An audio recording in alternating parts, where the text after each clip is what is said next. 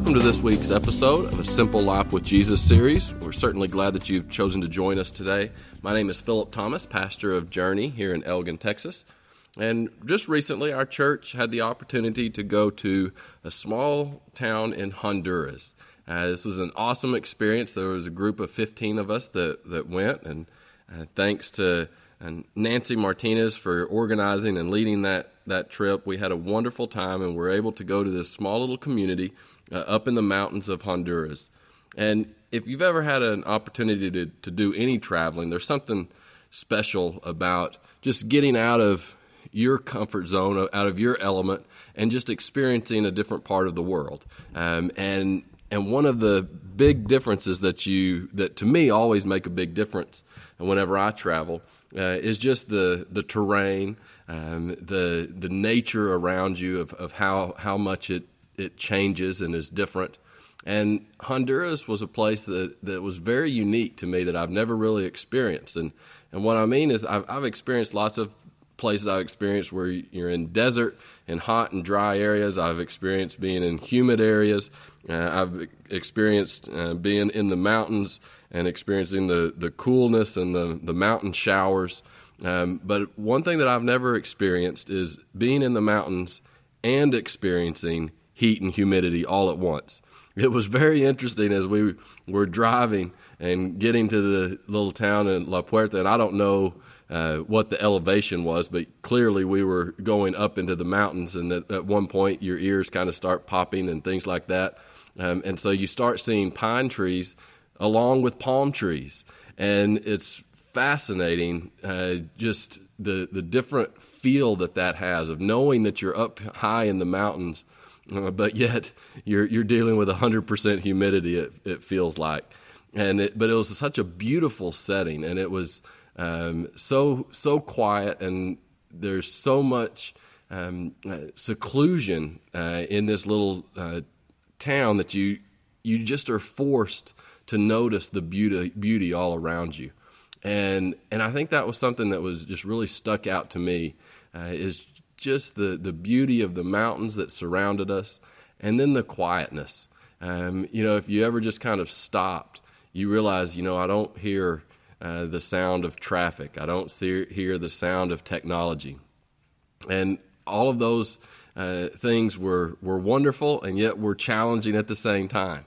You know, we, we certainly get used to living with technology and the, the comforts of, of home. And, and I will say that uh, it's very, very hard to get used to taking cold showers. Um, I know that makes uh, me not, not as manly as most men in the world, uh, but not being able to take a, a warm shower uh, was was not the the most pleasant part of the trip. Um, but you know, getting out of our comfort zone when we have an opportunity to do that, and trips like this certainly force you to get out of your comfort zone. One of the things that can happen if we let it is we will definitely see uh, a different side of God. We will be more attuned to what God is doing, to what He is speaking, um, and and it can be a very powerful experience. And I think if you talk and ask many of the people who had the opportunity to go on this trip, they will tell you that they experienced God in a very real and powerful way. Uh, I can remember one evening that uh, when we were walking back and we kind of stopped and just listening to the sounds of nature and the sounds of the frogs uh, was just incredible and and it was a beautiful symphony of of frogs and bugs and just the the sounds of nature and just pointed you uh, to the creator. And it was a powerful powerful experience. You know and even the sounds uh, in the morning at 4:30 in the morning when the rooster started crowing, and you you realized how much you wanted fried chicken at 4:30 in the morning. You even that just reminded you that you're in this different place, and many of those distractions that we allow to consume our thoughts uh, here on a daily basis. Uh, those were put way in the background, and so we were able to experience God in a in a very real and powerful way, and, and just in a in a different way. And I, I started thinking about that a lot because I've I've gone on numerous mission trips, and, and I always have a wonderful time and experience God in a unique way. And one thing that is always talked about is that people will, will say, you know, we experience God here in such a wonderful way. I wish we could experience Him back home like this. You know, and, and sometimes we even start thinking, say, well, you know, it's it's really it's because we're in this new place, or it's because uh, you know this this simple life that this group of people live is why we're able to experience God. And and I think if we're not careful, we can get to the point where we start saying, you know, it's just our culture and our way of life makes it so difficult to really experience God um, that we're, we're never never going to fully experience the same emotion, the same feeling that we do whenever we get out of our comfort zone and go to Honduras or wherever it may be. And I, I think that's a that, that's something that can be very dangerous. We can we can get to the place where we just look for those opportunities to escape our own life in order to experience God. And that is not healthy at all.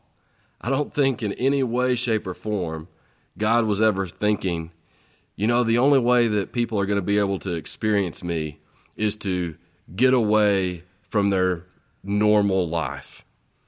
That's not the case at all.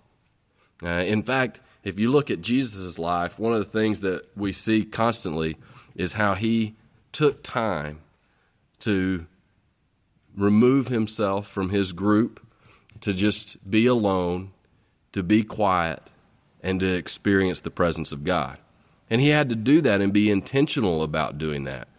It wasn't that he was stepping away from his life, it was that part of his routine, part of his life was quietening his heart, finding a place of solitude and of focusing on God.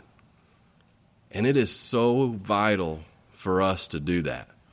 You know, and sometimes we experience this on a mission trip and we become uh, so excited about what God is doing, and then we come home and we're like, oh, I, I just wish I could experience God the same way.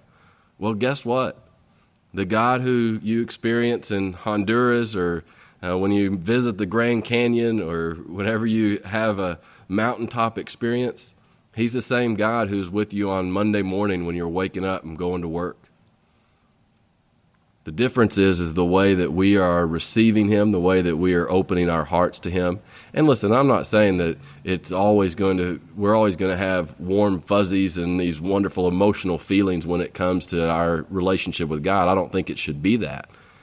But I do think that we need to recognize and realize, you know what, God wants us to be able to experience him each and every day of our life, even in the routine of our life but we do have to be intentional about it. One of the passages that kind of came to mind and uh, at one point that we read is Psalm 139. It says, "O Lord, you have searched me and you know me. You know when I sit, when I rise. You perceive my thoughts from afar. You discern my going out and my lying down. You are familiar with all my ways. Before a word is on my tongue, you know it completely, O Lord. You hem me in, behind and before. You have laid your hand upon me. Such knowledge is too wonderful for me, too lofty for me to attain. Where can I go from your spirit? Where can I flee from your presence?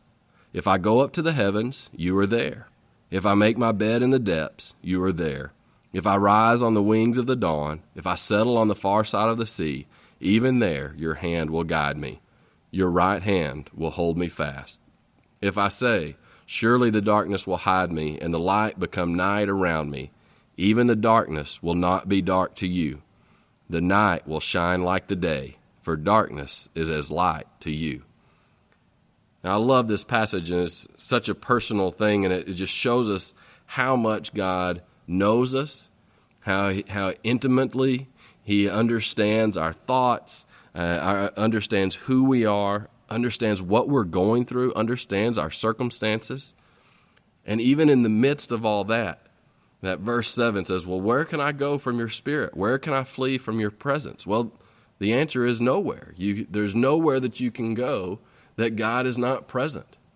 You know, God is not more present with you when you're on the mountaintop in Honduras than He is uh, on a Wednesday afternoon uh, here in Elgin, Texas. God is present, whether you're walking in the light or whether you're walking in the darkness. God is there. He is there to guide us, His right hand holding us fast. You know, each and every day, I think we need to start putting into our routine a moment, a time to realize that God is present with us. You know, we're not always going to have an awe inspiring moment when we do that. But I think it's so vital for us to realize that God is present with us each and every day. That we don't have to go on a mission trip to experience Him.